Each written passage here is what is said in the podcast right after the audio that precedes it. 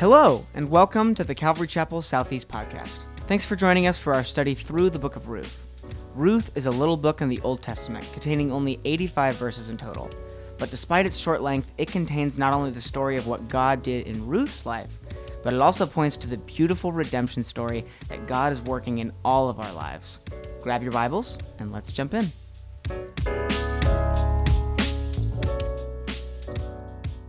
If you have your Bibles this morning, would you open them to Ruth chapter 4? Ruth chapter 4, as we conclude this morning our short study through this short yet amazing little book um, in our t- Old Testament. And just uh, because I can and because it's the last week, and if you weren't here, I just want to give us a little review or just kind of an overview of each chapter to catch us up to speed. You know, in chapter one, we saw a couple of weeks ago, chapter one was really all about decisions, if you remember that.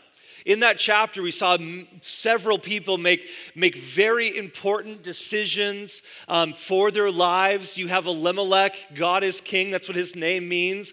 Um, he's living in Bethlehem, which means the house of bread. That's what Bethlehem means, the house of bread. And there's a famine.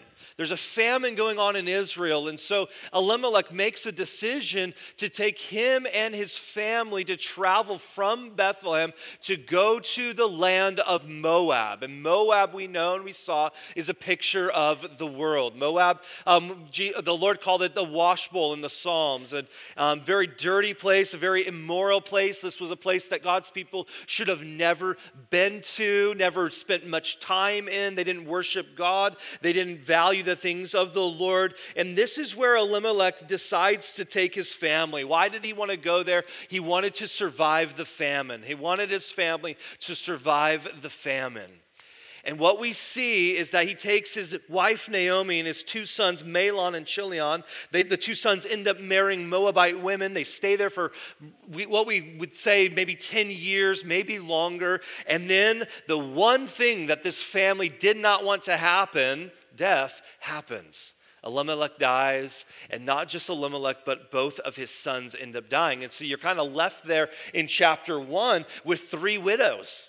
You have Naomi, which is Elimelech's wife, you have Orpah, and you have Ruth, Naomi's daughters in law. And then we saw another decision. This one was Naomi, right? And we've been saying it every week. Naomi de- came to her senses and she decided, okay, life stinks and life is not going according to my plans. I'm going to I'm going to go back to Bethlehem. I hear the famine's over. I'm going to go back to the house of bread. I don't belong here in Moab. I belong back with my people, with the people of God. And, and so she decides to go back. But she says to, to her two daughters in law, like, you guys should stay here though. Like, you guys are from Moab. You guys have family here. You have friends here. You know the culture here. You appreciate the food here, whatever. And so we saw the next decision. You have Orpah. Orpah decided to stay, and she decided to go back with her family and to the gods of, of the Moabites. And then you have another decision. This time was Ruth. Ruth decided not to stay. Ruth decided, no, no, no, like she just loved her mother in law, Naomi, so much, and she decided to go back with Naomi. Like Naomi, where she says, Where you go, Naomi, I'm going to go. Where you stay, Naomi, I'm going to stay. Your God, Naomi, will be my God. And so we see chapter one ends with Naomi and Ruth entering into Bethlehem again. They're poor, They've been through a lot. It's been a hard season on them both. They don't know what's going to await them, right? That's how we ended chapter one. They are just doing anything and everything to survive.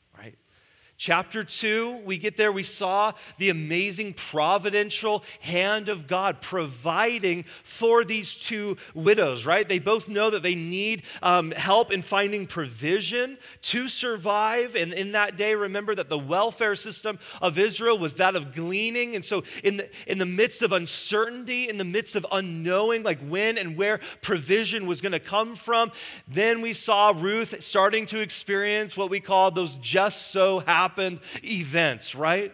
It just so happens that she, she lands at the field of this guy named Boaz, and it just so happened that he was a kind man, a generous man. And just so, like, I can just keep going on and on. But what we see again when, when you and I follow Jesus and we, and we seek to honor him with our lives, that there are no coincidences with the Lord.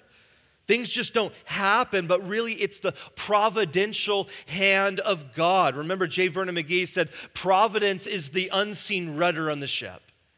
And that's what the Lord is in our lives. And so it wasn't by accident that Ruth ends up in this field at this time. It doesn't, it's not by accident that Boaz happened to come to this one of his many fields, no doubt, at, on this day at this time and notice Ruth. Why? Because God's providential hand is carrying these ordinary people through to carry out his bigger plan. And as I mentioned, Boaz is a kinsman. And it kind of sets up this whole idea, which is really the overall picture and theme of the book of Ruth of the kinsman redeemer.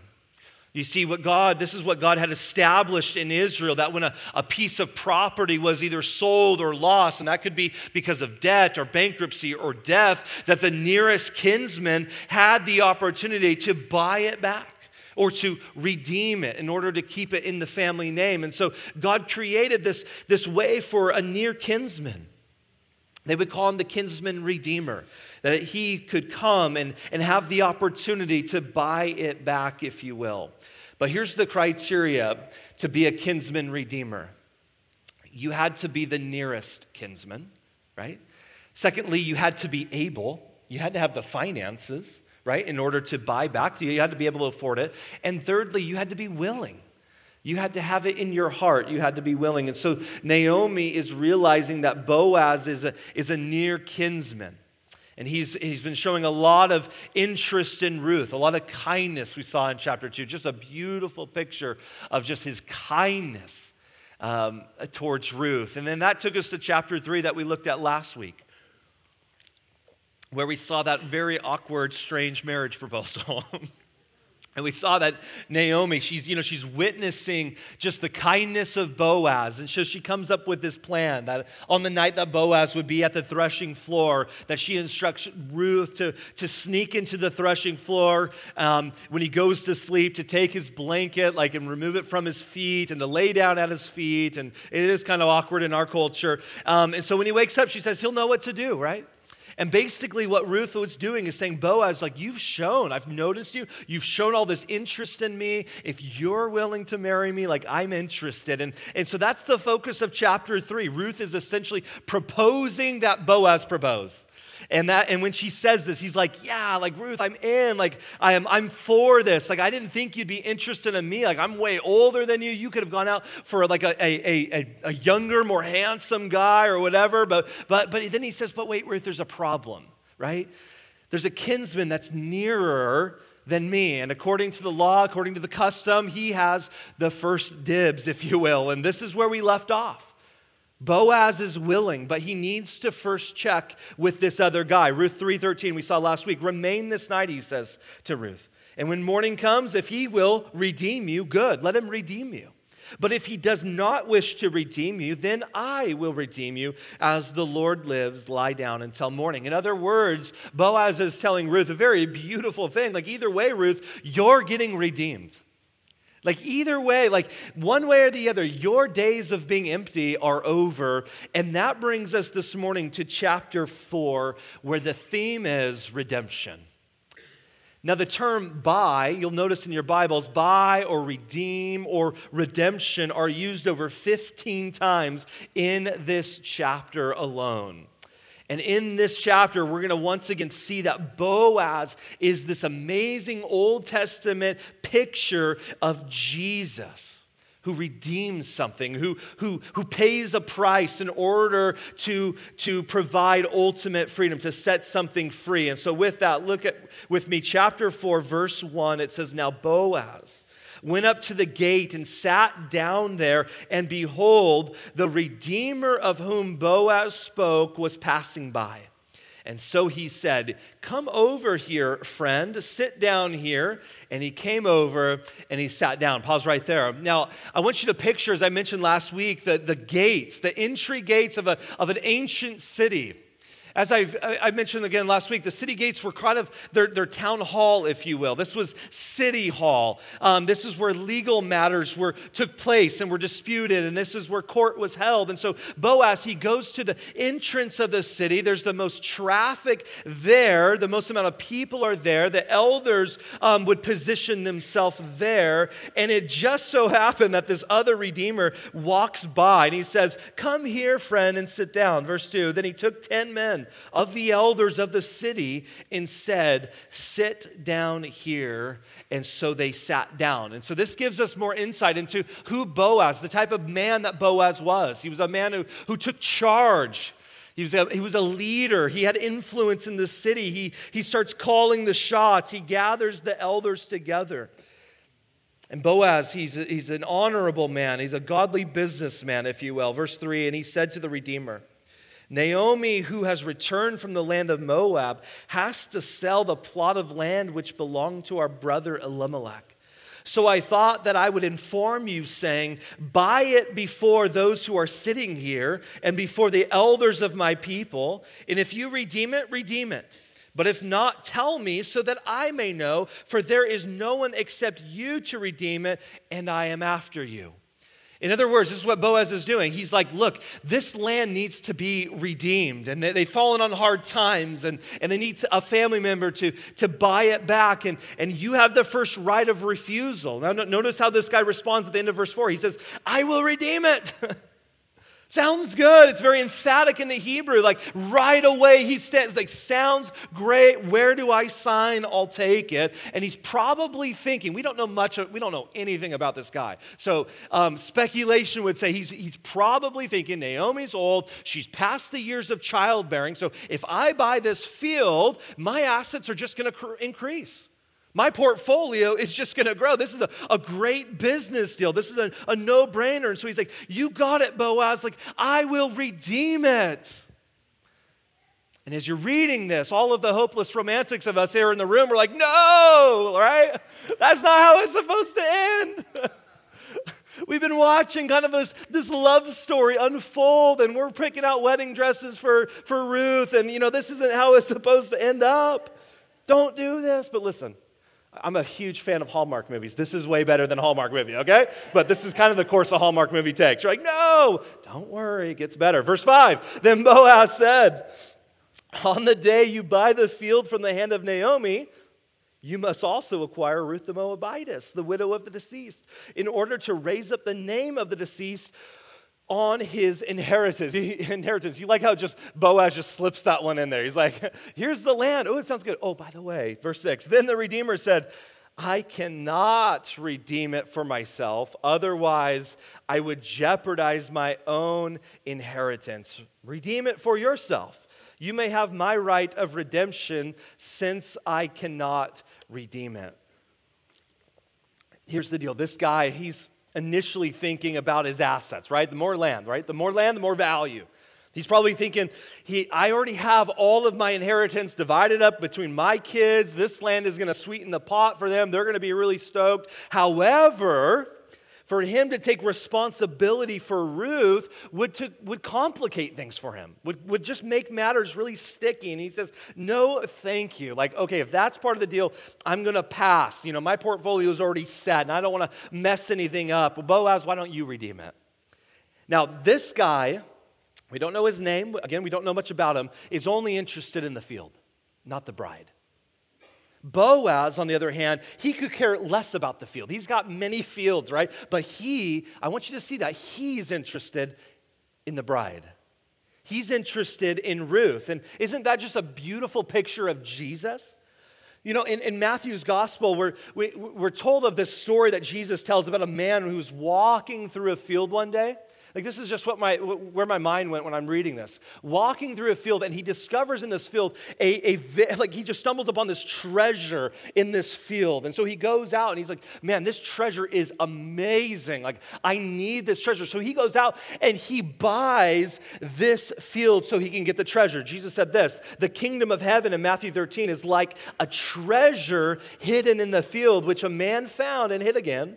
And from joy over it, he goes and sells everything that he has and he buys that field. Church, that's what Jesus did. Jesus came to redeem you and I. He came to redeem the world. And it wasn't because, you know, he was bored and needed another planet, right? Like he didn't. But because he saw that the treasure of the world that, that was you and I, and he says, I love them. I want the bride. There, there, there is something that has separated me from them, and I want them in relationship with me, so I'm going to redeem the world to get the treasure.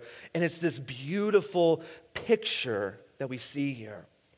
Now remember, to be the kinsman, you had to be a near kinsman, right? You had to be the, uh, you had to be able. You had to be financially able. You had to be willing. You had to have the heart. And, and we've seen throughout the whole, this whole book that Boaz is this foreshadow. He's this picture of Jesus in, in this regard. You think Boaz, he was a near kinsman. And Jesus is our nearest kinsman. That's what we see. He's called, we, are told he's called the second Adam, the second only perfect man. You know, Adam fell, but Jesus there, he succeeded. Boaz was able financially to redeem Ruth. He could afford it. And Jesus, church, this morning, he was able to redeem us because he was sinless. He, he became a man just like us. The Bible says that he was tempted in every single way as you and I are, yet he never sinned. He was sinless. He knew what it was like to live in our shoes, to be in our skin. He knew, Jesus knew what it was like to live a hard day, what it was like to be rejected, to go hungry, to experience sorrow and grief. He went through it all, but without sin. And for that, he could be the sinless sacrifice. He could, he could, he was able to redeem us. Boaz was willing. And Jesus was willing. You know, I think of Charles Spurgeon, the Prince of, Prince of Preachers. He said, Jesus paid a debt he did not owe because we owed a debt we could not pay. And listen, Jesus saw you and I as the treasure in the field and came to redeem us because he loved us and wanted us part of his family. Jesus wanted the bride. Verse 7 Now this was the custom in former times in Israel concerning the redemption and the exchange of land to confirm any matter. That a man removed his sandal and gave it to another. And this was the way of confirmation in Israel. And so the Redeemer said to Boaz, Buy it for yourself. And he removed his sandal. Now, if you were here last week, you got to be asking yourself, what's up with the Bible and sandals? Like, this is weird, all right? We looked at that Deuteronomy passage last week, but, but what's happening here? I know it sounds crazy. It's a strange little practice of handing some guy your sandal, but the taking off of the sandal signified a method of legalizing a transaction. You know, we think about uh, official paperwork. You know, if I'm going to create a will, I'm going on a trip later this week, and if, if I'm going internationally, I like to make sure my will is, is kind of dialed in so my kids are well cared for in case something bad were to happen to my wife and I. So, but what do I need to do? I need to have that will notarized, right? Like you need to have it before witnesses and all of those things. And so, in essence, he's saying, like, I have your shoe.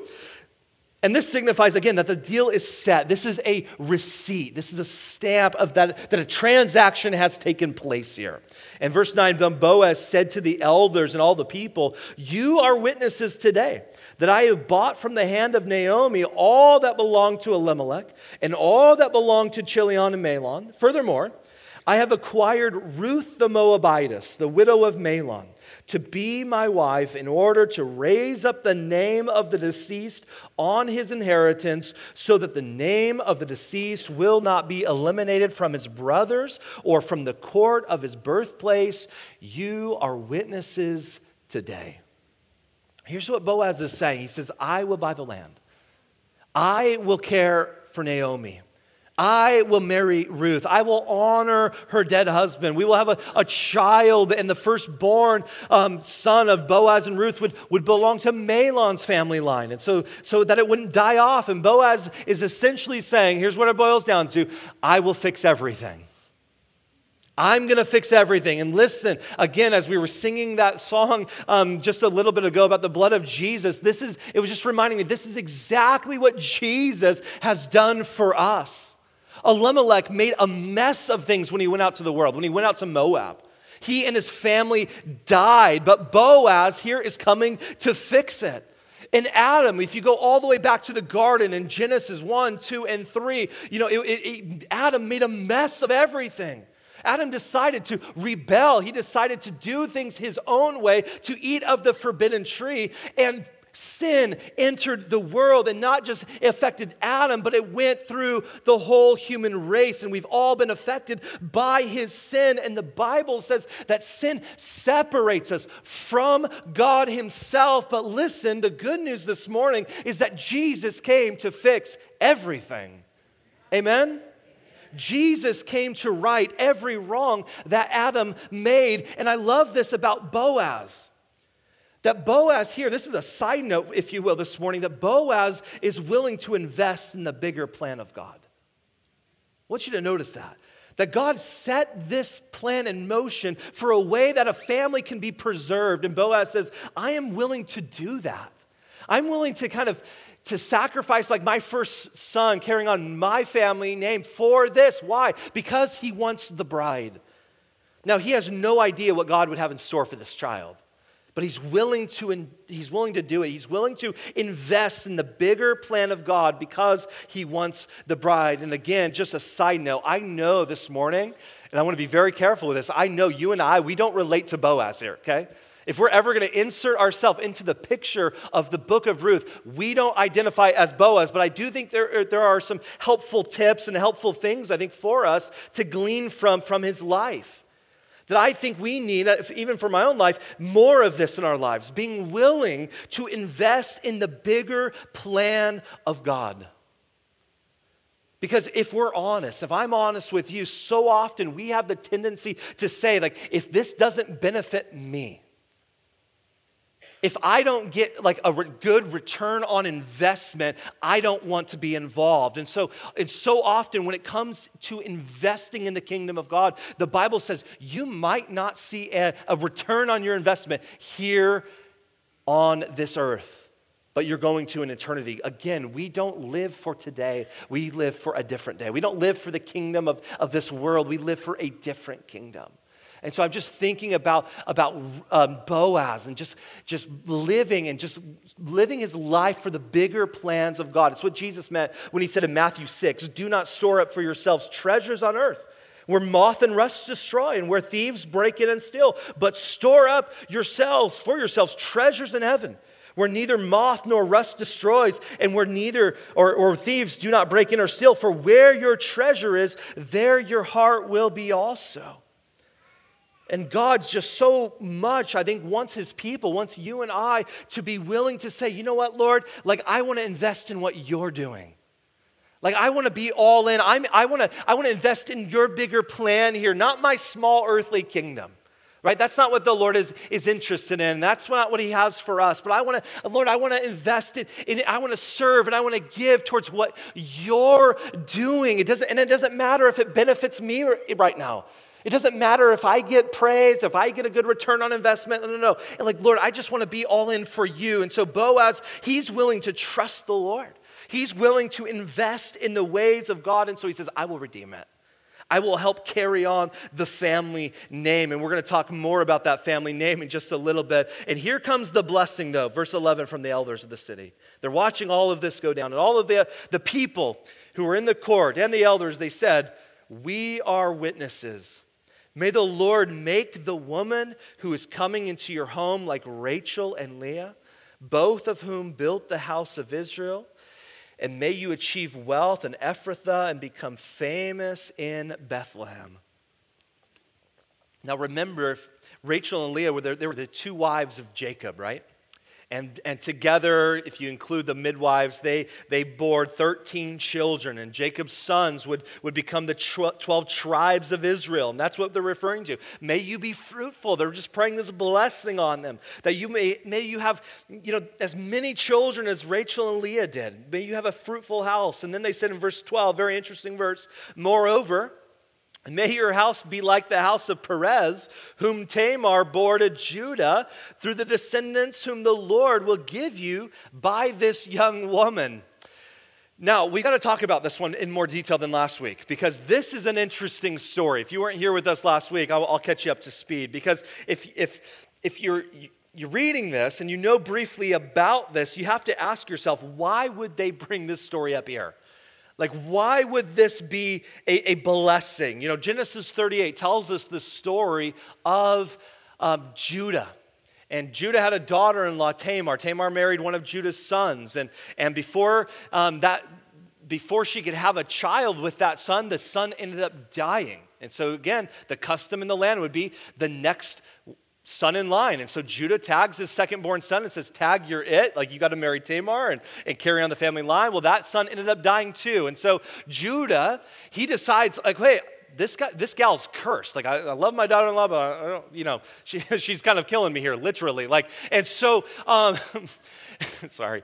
And so um, he's like, I'm done. I'm done giving you my sons, right?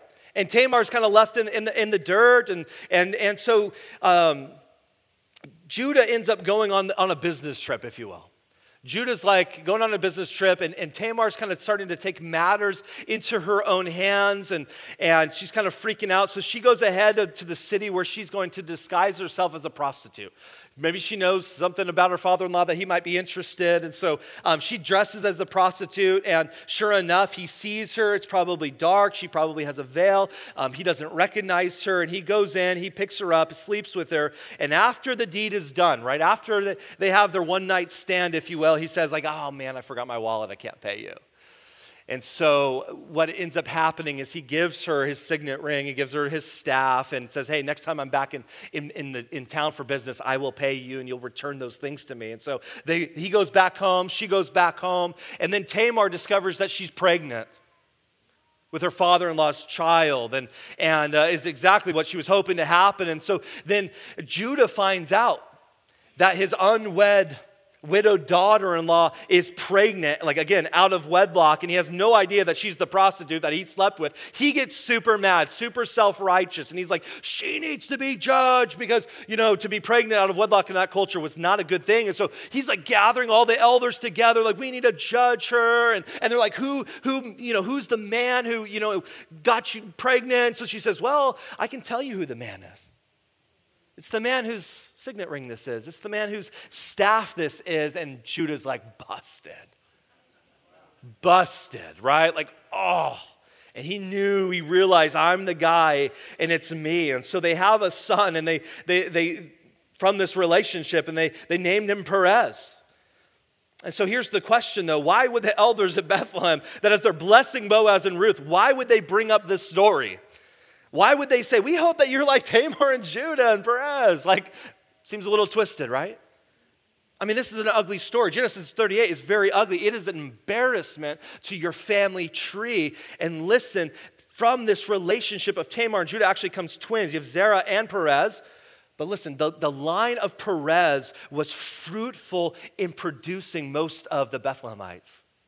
All of these people that were there that day, the elders of the city, all um, Boaz, who's there, Naomi, the family of Elimelech, they're all there. Why? Because of the encounter that took place between Tamar and Judah. And listen, church, this is just a, a this is another visual, an important visual that God can make beauty from ashes. And in the book of Ruth, there's been a lot of despair that we've seen.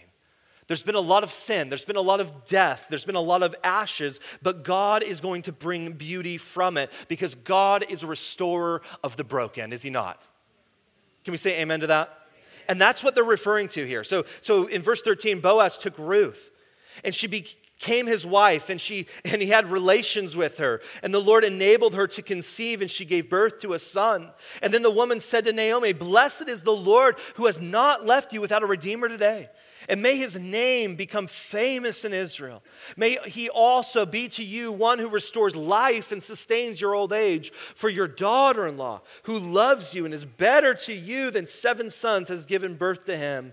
And then Naomi took the child and laid him in her lap and became his nurse. So here we see God just blessing Ruth and Boaz, but also Naomi. Naomi gets blessed as well. She, she now has a grandson. We're told that she's able to nurse him, she's able to care for him. Verse 17, and the neighbor woman gave him a name, saying, A son has been born to Naomi. And so they named him Obed. And he is the father of Jesse, the father of David. And so they, they give this child a name, Obed. And Obed means servant. And this little boy would be, a, grow up to be an incredible blessing. He would. He would be a blessing to Bethlehem. This, the, the child would bring fame to both the family name and the name of his native town, right? You think about this Elimelech's name was getting ready to go obsolete, right? It was going out of date because of his sin, because, um, and, or he would become famous because of his sin, like we know him now, but now his family name, his family line would be carried out. And Obed was also going to be a blessing to Naomi, we see there. In verse 16, she got to care for him.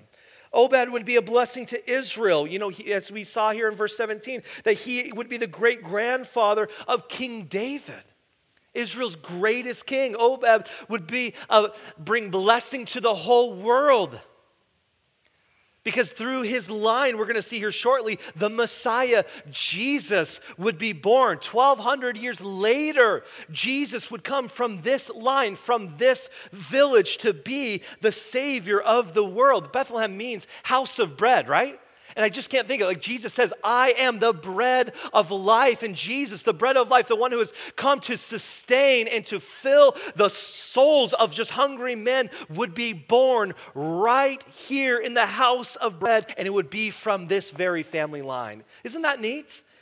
It's an amazing picture of how God can take the broken things in our lives and turn them around for good. Beauty from ashes. Now, the chapter ends and the book ends by giving us the, the genealogy of Perez, which is really the genealogy of Jesus. Again, we have this genealogy here in verses 18 through 21 or 22 again, Perez, his parents were Tamar and Judah, Judah father and daughter in law. Not good, right? That's where this comes from. And now these are the generations of Perez. Verse 18 Perez fathered Hezron, Hezron fathered Ram, Ram fathered uh, Amminadab, and Amminadab fathered Nahshon, and Nahshon fathered Salmon, and Salmon. Now check this out. This is crazy, okay? If you don't know this, this is getting crazy. He marries a gal named Rahab, right? Rahab the prostitute. You guys remember when the, the children of Israel, they were going through the land of Canaan, they come to Jericho and they sent spies, right, to go check out the land of Jericho. And this gal, Rahab, the prostitute of Jericho, she hides the spies. And because of that, God spared her as the city was going to be destroyed and her family and herself, they were grafted into the children of Israel. Well, this guy, Solomon, he ends up, at some point, he ends up falling in love for, with Rahab. Rahab, the former prostitute. And check this out Rahab is Boaz's mom. Isn't that crazy? Been kind of waiting like four weeks to tell you guys that if you didn't know that already, right? Like, this is amazing. This, church, this is the family line of Jesus Christ. So Salmon, who married this former prostitute Rahab, fathered Boaz, and Boaz, who marries Ruth the Moabitess, right?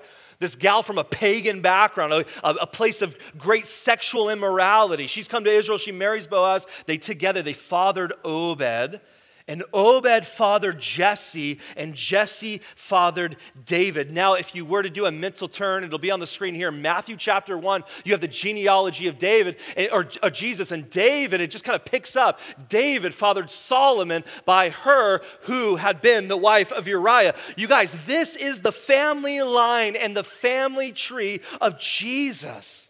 You think your family has a crazy background, right? I mean, this is crazy. In, in, in the family line of Jesus, you have incest. You have prostitution, you have racial division, you have adultery, you have murder. Isn't that crazy? This is, this is the family that Jesus like, yep, I'm gonna become, I'm gonna come from that family line. And I, and I can't help but think of the book of Hebrews where it tells us that Jesus is not ashamed to call us his brethren. Isn't that amazing? That this is his family tree. And he's like, I'm not ashamed of you. Some of you, you, you might have family trees that you're ashamed of. You're like, we don't talk about Uncle so and so, right? Like, we just kind of forget about him, right? And Jesus, it, it, it's not the same way with you and I. He's not ashamed of you. So, what does this tell us about God? What does this tell us about God? Number one, we have three things that I think this tells us about God. Number one is that God is not afraid of messy. God is not afraid of messy. We don't pick our relatives, right? We just get them. We're kind of stuck with our siblings, right? We're stuck with Uncle so and so. But Jesus, church, picked us. And these people in his family line, again, Jesus picks, he knows exactly that this is the family tree that's going to lead to his birth. And it just reminds us that God is not afraid of our mess, but rather He picks it, He steps into it with us and for us to be able to redeem us from it. And listen, no matter the mess, no matter the mess, Jesus can clean it up. And once again, let me say it one more time He can bring beauty from ashes. Amen? Secondly, the past doesn't have to be the end of the story that we can rise up with the help of the grace of Jesus from the ashes. We can have a new chapter written. We don't have to be defined by our past. Some of you, your, your past is defining you. You're Rahab the prostitute, right? Just fill in your name. You're Ruth the Moabitess. You can have a brand new start to your story with Jesus. And we don't have to even allow our past to be like an excuse for bad behavior. In other words, we don't have to be victims anymore. That we can live a life with Jesus that has redemptive value. I want you to know Jesus can redeem every single part of your life. Thirdly, this tells us that Jesus came to save sinners. In fact, in Matthew 11, he's called the friend of sinners. Think about that. None of the religious leaders were called that. They might have been called like the judge of sinners, right? But Jesus is called the friend of sinners. In fact, I love the story in Matthew's gospel when, when Matthew, the tax collector, gets saved, right? He was a Jew who, who turned on his own people to collect money, and, and he worked for the people that the Jews hated the most, which is the Romans, right? And so he chose to be a tax collector. He comes and he, exor- he ex- extorts, he steals, he takes money from his own people. And so tax collectors were hated, they were despised, they were considered traitors, the scum of the earth, according to the Jews. And one day, Jesus just walks up to Matthew's tax booth and he says to Matthew, I'm calling you, come follow me. They just love that. And he did. He left what he did. He left his job and he began to follow Jesus. And the, one of the first things that Matthew does, is he throws this huge party. He, he, he invites all of his tax collector friends that everyone hates, right? And he invites a lot of the other people from the community. And Jesus is there. Maybe the, the rest of the other disciples are there. Jesus is smack dab in the middle. Jesus is not preaching right? Jesus isn't confronting sin issues. Jesus isn't saying, hey, you guys should really quit your job and start working for us or what, you know, he doesn't say any of that. But the religious leaders, they're looking at this party, they're looking at where Jesus is hanging out, and they're freaking out. They're like, if this guy really thinks he's a prophet, like, why the heck would he be hanging out with those people? Because this is what they thought. We don't go anywhere near them. They're dirty, they're messed up, they're unclean, they're sinful and we don't want to dirty ourselves. And so they're watching this and they're asking, why is Jesus in the middle of all of this? Of all of these sinners. And Luke gives us the answer when he says this. And then the Pharisees and their scribes began grumbling to his disciples, saying, Why do you eat and drink with tax collectors and sinners? And Jesus answered and said to them, It is not those who are healthy who need a physician, but those who are sick. I have not come to call the righteous to repentance, but sinners. And, church, this reveals to us so much of Jesus. He doesn't see just good and bad. Right? He doesn't just see right and wrong. He's not, just, he's not a moralist, right? He sees sick and he sees healthy. I think of the words of Leonard Ravenhill, and he says, Jesus did not come into the world to make bad people good, he came to make dead people live. And that's why Jesus came. And here's the reality this morning as we close that we are all sick. Every single one of us. Because of Adam's sin and failure in the garden, it affected every single one of us this morning. And the Bible says that as sinners, we have been separated from a holy God that we have all missed the mark. That's what it means to sin, to fall short, to miss the mark of God's holy standard of perfection. But listen, this is why Jesus came. He came to fix everything. That Jesus left heaven. He came to earth on a what we call a rescue mission. I think that's, that's the term in the Jesus Storybook Bible that I've read to my kids. Jesus came on the great rescue mission. Or to borrow the words from the book of Ruth, Jesus came to redeem us. He came into the world, went through all of the things that we, went, we go through, but he did it flawlessly. Not so he can rub it in our face and say, like, see, I did it. You know, you know, strengthen yourself and rise up to the occasion. No, no, no. He did it because he knew we could never do it. He did it so that He can be the perfect sacrifice for our sins, dying in our place to bring us back to the Father, to reconcile us to God. So our sin can be forgiven and our guilt can be removed. And so that the righteousness of Jesus can be applied to us. The cross of Jesus Christ is a completed work. And listen, if you're reliving the failures of yesterday, if you're reliving the failures of last month or last week, you're missing the good news of the gospel. Pastor Nathan, in our time this morning, we were praying. He was just praying that how often we need to hear the gospel proclaimed and preached to ourselves, like every single day. And for some of us, many times a day that we need to live in and recount that yet we were sinful and undeserving, that Jesus did what we could not do, and he has redeemed us. And so we were missing the gospel if we're just living in our past and our failures and our shortcomings.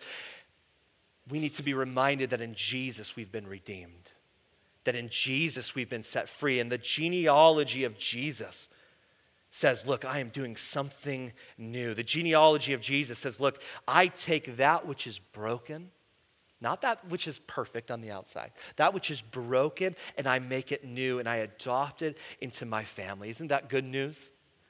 And listen, this morning, if you're here today and you've never said yes to Jesus and you're not a part of the family of God, you haven't embraced him as your kinsman, redeemer, if you haven't recognized that, man, I am a sinner and I'm in need of a Savior, that you can do that right now. You can be redeemed. You can open up your heart and just say, Yes, I am a sinner. I need Jesus. Thanks for listening to this week's teaching. If you're ever in the Portland area, we would love to have you visit us for one of our services. For service times and location, or even just to learn more about the ministry of Calvary Southeast, you can visit our website at ccscportland.com. We hope you've been blessed by this week's teaching. Join us next week as we continue in our study together.